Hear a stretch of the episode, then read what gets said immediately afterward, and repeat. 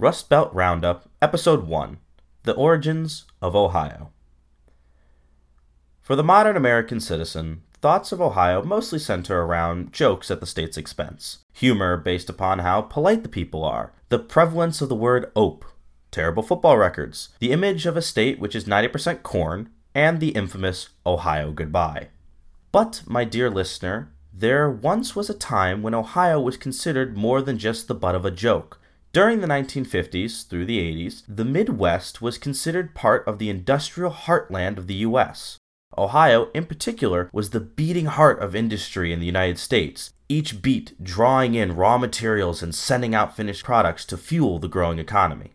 This podcast series, if it was not already clear, we'll be exploring the history of Ohio, centered around how the state went from the beating heart of the nation to the decaying Rust Belt it is today, and even explore how the ideas of the Rust Belt don't truly fit all of Ohio. Let's give the Buckeye State its day in the sun, shall we? To understand how Ohio became the beating heart of the heartland, it is important to dive into the primordial soup of the state and explore how Ohio came into being, and what factors would eventually lead to it becoming so vital to the industrial explosion the U.S. experienced following the Great Depression and into the Cold War. To start things off, it is important to discuss the early pre colonial history of the Ohio region. That being said, I will only be giving a brief summary of this history, saving the deep dive for another time and another podcast. Prior to the invasion of the region by the European colonial powers, the region we now know today as Ohio was populated by three main indigenous tribal nations the Shawnee, the Kickapoo, and the Erie. These three tribes settled in the region, which broadly makes up modern day Ohio for centuries and developed around some of the key geographical features of the region, which would play a key role in its later industrialization. Those geographical areas being the Great Lakes and the river systems which flowed throughout the region. The name Ohio itself is derived from the Iroquois word Oyoyo, which means Great River. Following the colonization of the New World by the European powers, the tribes of the region came into contact with the French, who used the lakes and rivers as trading highways for furs during the early 1700s. Following the wars of the New World between the British and the French and the newly founded United States, the Ohio Valley region became awash in forcibly migrated tribes from the eastern coast and Appalachian region. These new tribes further settled along the many rivers and waterways found throughout the state, using them as territorial boundaries, trading pathways, and natural defensive bulwarks against both other tribes and the fast encroaching United States. Ohio would, over time, be overtaken by the US and the native tribes subjugated, obliterated, or pushed further west. Around this time is when we first start to see the idea of Ohio take root in the minds of the settlers as they interacted with the lands of the Shawnee, Kickapoo, and Erie. Prior to the 1780s, the area which is now Ohio was originally claimed by Virginia. Through political dealings and civil disputes, the idea of large superstates being an extension of the westernmost colonial states was dropped, and by 1787, the land of Ohio was made part of the Northwest Territories. Today, Ohio has become known as a battleground and swing state when it comes to the political landscape of the United States, and the origins of this battleground mindset can be found in the early territorial years before statehood. Very early on, the settlers of the Northwest Territory became fed up with what they viewed as an autocratic, slow, and ineffective central governmental authority and swiftly began campaigning for the right to self governance and statehood. This early political interest and fierce independence streak would come to define Ohio throughout the years and would make the future state a prime location for businesses during the Industrial Revolution.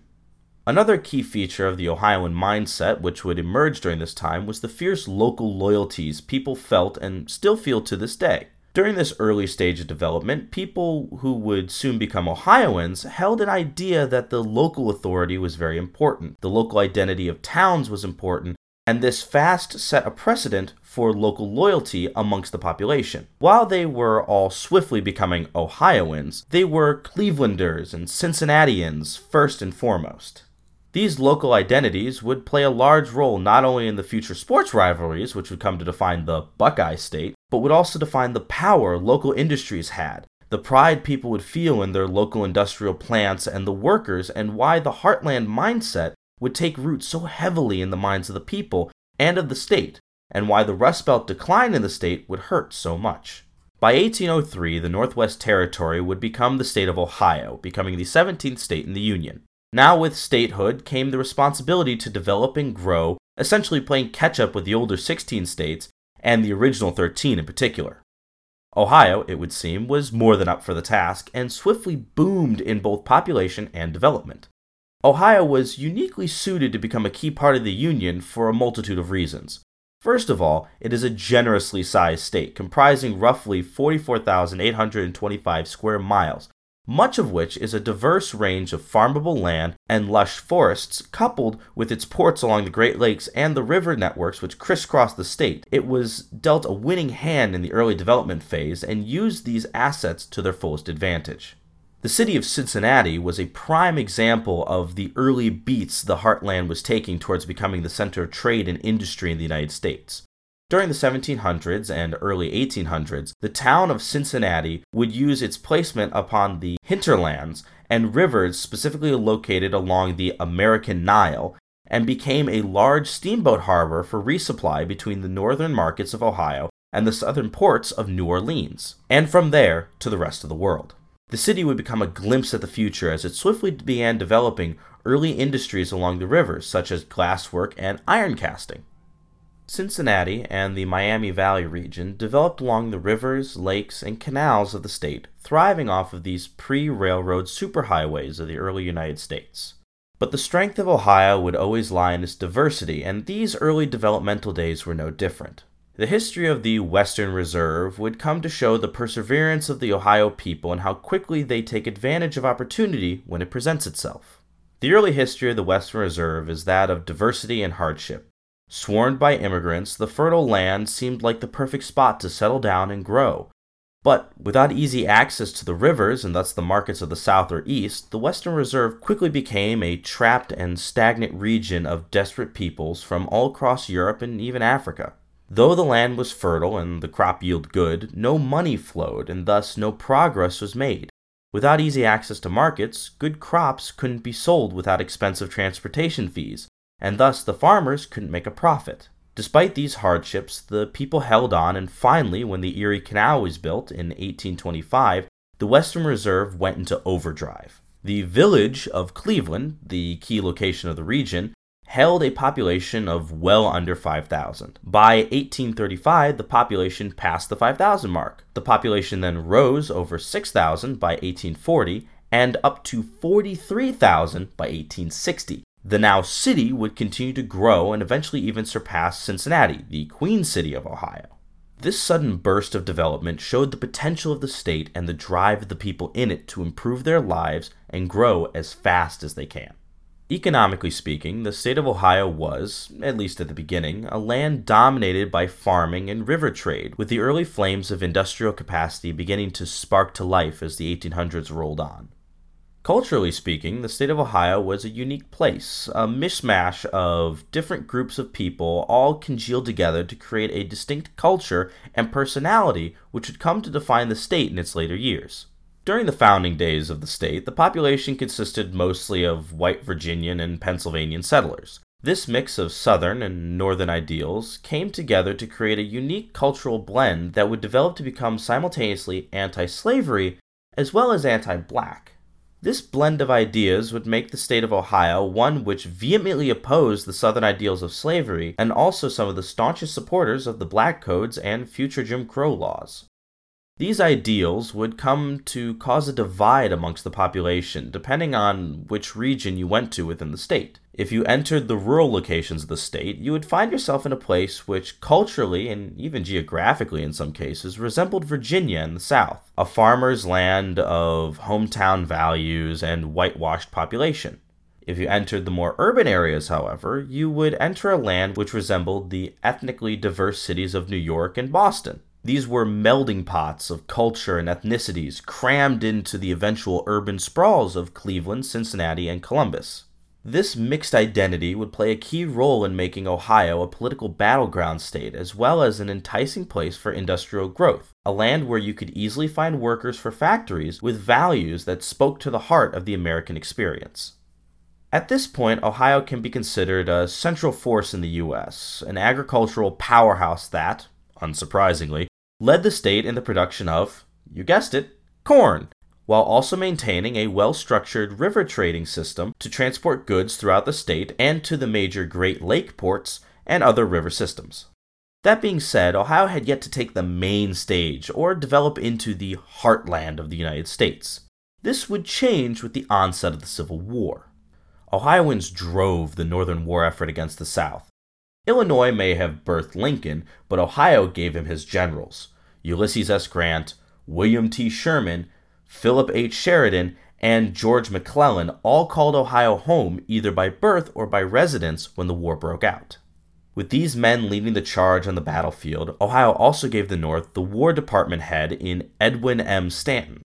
It was said that the Civil War was the defining moment of U.S. history, the effects of which can still be felt today. I tend to agree with this opinion, and as a result of it, we can make a few connections. The Civil War defined the U.S., the Northern victory defined the war. Ohio produced the men that led the war effort in the North. Therefore, Ohio defined the men which defined the war which defined the United States. Like many things in life, that which we help to define also tends to end up defining us. Ohio was no different. Though it helped change the face of the war, which would change the face of the United States, the war in turn changed Ohio. The questions which defined the war both before, during, and after would come to shape Ohio as a state, and since Ohio would become the heartland of the US, it, being reshaped, would in turn reshape the U.S. Prior to the war, Ohio was the third largest state in the Union in terms of population, and, as stated before, the leading producer in corn. The state was hit hard during the 1840s economic depression, and as a result restructured itself to try and privatize all industrial infrastructure changes. This privatization would lead to the state being the first to majorly embrace railroads, so much so that during the 1850s into the 1860s, Ohio was the leading state in track laid, going from 5,000 miles worth of track in the 1850s to 30,000 miles worth of track laid by the 1860s. When Ohio rewrote its constitution in 1851, it strictly limited the state government's ability to invest in corporations, and as a result of this, the creation of things like railroads had to be privately funded. On the surface, this would seem to limit railroad expansion into the state, but the opposite proved to be true. The birth of the railroad would shift trade within the state. Prior to the rails, most of Ohio's trade, as mentioned previously, was river based, and as such flowed southward. This was true for much of the northern states as well, and as such tied northern industry to southern markets. This tie to the South was a major factor in delaying any breaks between the North and South and gave abolitionists in states like Ohio fits. This would change with the advent of the railroad. Now, the products of the North could be delivered for cheap to other northern markets as well as the eastern and future western markets. This development, which Ohio was the testing ground for, would result in the southern markets no longer being the only place for northern goods. Now, northeastern manufacturers could ship their goods through Ohio and the Midwest to the northwestern markets on the cheap and with speeds that had not yet been seen. The examples set by Ohio would swiftly be adopted by the rest of the North and would lead to the economic boon that the North needed, as well as the political unification of the Northern Republican Party. Now, the North, firmly led by Ohio, would be able to focus on the issues of slavery amongst the territories as well as slavery in the South. This new drive would help push Lincoln into the presidency, and when the war broke out, Ohio would lead the charge against the rebel southern states.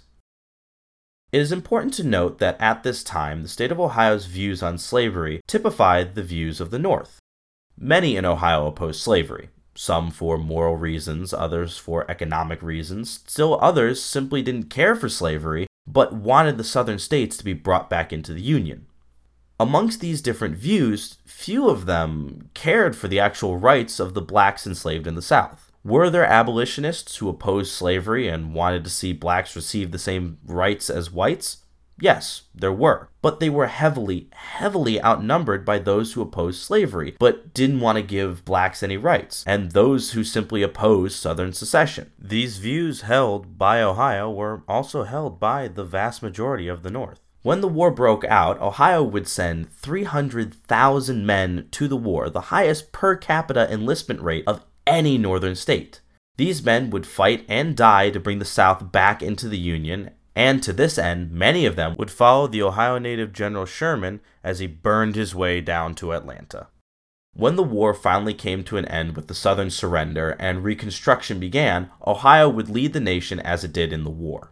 The battle for civil rights, as well as the economic ups and downs of the Reconstruction U.S., would all first play out in Ohio and then the rest of the United States. Even before the war was over, the conflict over voting rights for blacks in Ohio was fiercely contested topic, and one that would split the state almost down the middle in some regions. The state would be the seventh to ratify the 14th Amendment in 1867, but would also be the 26th state to ratify the 15th Amendment, which showed that while the state valued the rights of citizenship, they debated and struggled, much like the rest of the North, with the idea that the blacks deserved those same rights.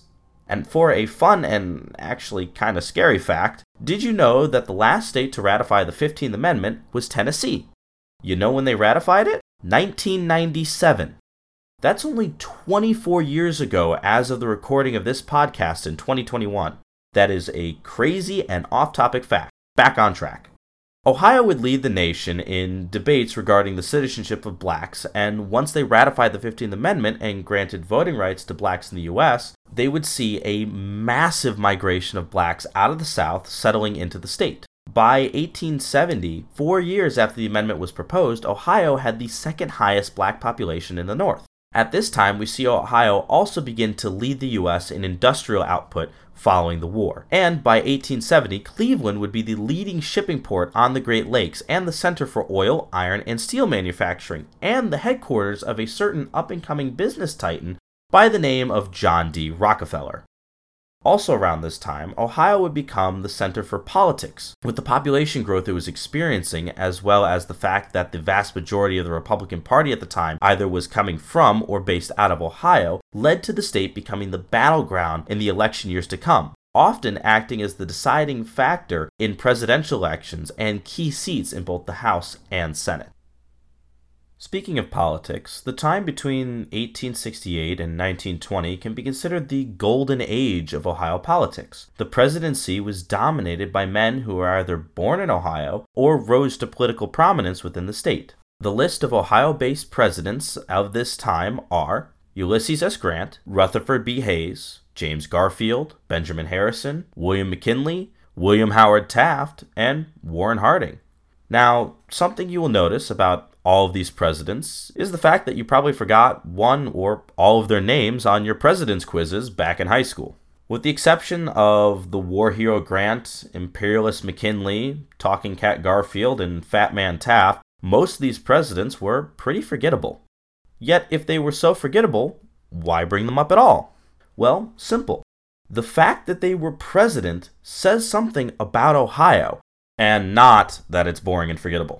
Jokes aside, this string of presidents shows us the power of Ohio during this time period, a state that was industrially on the rise and whose society would come to set the model for the rest of the United States.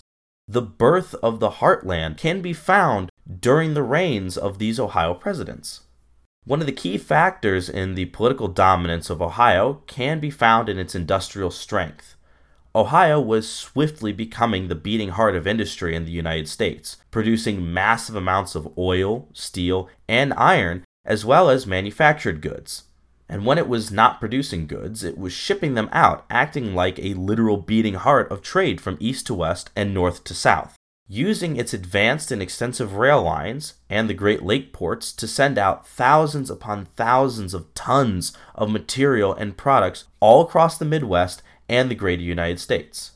This industrial dominance would lead to political dominance as the captains of Ohio industry would fund the political campaigns of Ohio's politicians who made deals with them. A dark side of this deal would be when presidents would use the army to break up strikes when asked to by their industrial benefactors. On top of the industrial and political influence Ohio had over the nation, the state would come to lead socially as well. As is often the case, when people see something that works, they try and copy it or follow along. Well, when Ohio was doing things that seemed to work, Other states pulled a monkey see, monkey do and followed the leader. A major example of this is when the temperance and labor movements took hold in Ohio, and the rest of the nation soon followed in its footsteps. As the temperance movement gained speed in Ohio, so too did it gain speed in other states, and as Ohio's workers unionized and went on strikes or formed militias, so too did the workers in other states follow. On the flip side of this coin, as the Ohio government cracked down on the workers, so too did other states. Of key note, the women's temperance movement gained international attention, which brought Ohio not only to the forefront of U.S. society, but also of international news and influence. All of these things, labor and the temperance movement, industrial growth, and political dominance, would lead to Ohio finally becoming the heartland of the United States. Before we end, I want to take a step back in time a little bit and look at an event which took place in the midst of the Civil War and Reconstruction eras that would come to foreshadow our next episode, talking about the Rust Belt decline of Ohio. This glimpse at the future birthed from the railroad expansion, the rise and fall of the iron industry in Ohio. Beginning in the early 1800s, it was found that Ohio had multiple rich veins of iron. Throughout the 1800s through the 1840s, the iron industry would slowly develop in Ohio within the Mahoning Valley. Much of the valley's struggles in development were due to the same problems that plagued most of the state during its early days a lack of reliable transportation of product. Eventually, as canals were built, the industry would take off, tied closely to the coal industry and the river transport system, which would act as the superhighways of Ohio. With the advent of the railroad and the onset of the Civil War, the iron industry in Ohio would explode.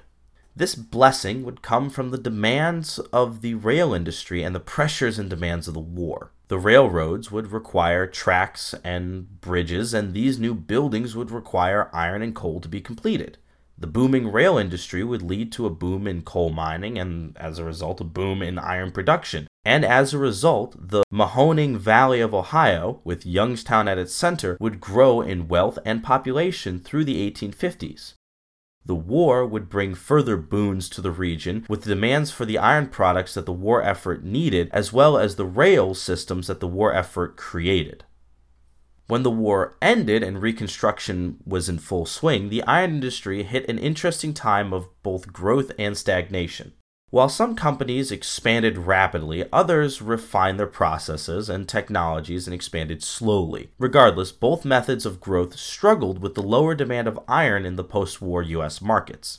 Now, saying the demand was down is not me saying that there was no demand or that the companies crashed. What I am saying is that the demand was simply lower compared to the demand during the war, which was a struggle for the industry, but not a death sentence. What would be the death sentence for the iron industry in the Mahoning Valley of Ohio was the onset of the steel industry, coupled with another economic depression in the 1870s. The Depression of the 1870s kicked the iron industry in Ohio down several pegs, to be sure, but not any more than it did any other industry in both the state and the wider U.S. No, what would be the true killer of the Ohio iron industry would be the rise of the steel industry and the failure of manufacturers in the Iron Valley to recognize the staying power of steel. You see, when steel production first came around, it was slow and expensive, which prompted many iron industry leaders to overlook it. Sure, steel was stronger than iron, but it could never compete with iron on a production level. This was their thought process, anyway. This hubris would lead to their downfall when, by the 1880s, steel had become both easier to produce than iron and also cheaper to produce, leading to the rail companies switching over from iron to steel. This loss of their greatest customer would spell doom for the iron industry in Ohio. The final nail in the coffin of the once dominant Ohio iron industry would be the growing labor struggles in the region. Iron production, like most industrial productions, is hard, dangerous, and underpaying work. These conditions would lead to many factories in the region experiencing labor strikes and the formations of labor unions. The battles with the unions, the competition from steel, and the changing markets would eventually kill the iron industry in Ohio. Sort of. You see, the iron industry didn't actually die. Clearly, we still use iron products today. When I say the iron industry in Ohio died, I mean that its dominance, its power and influence died.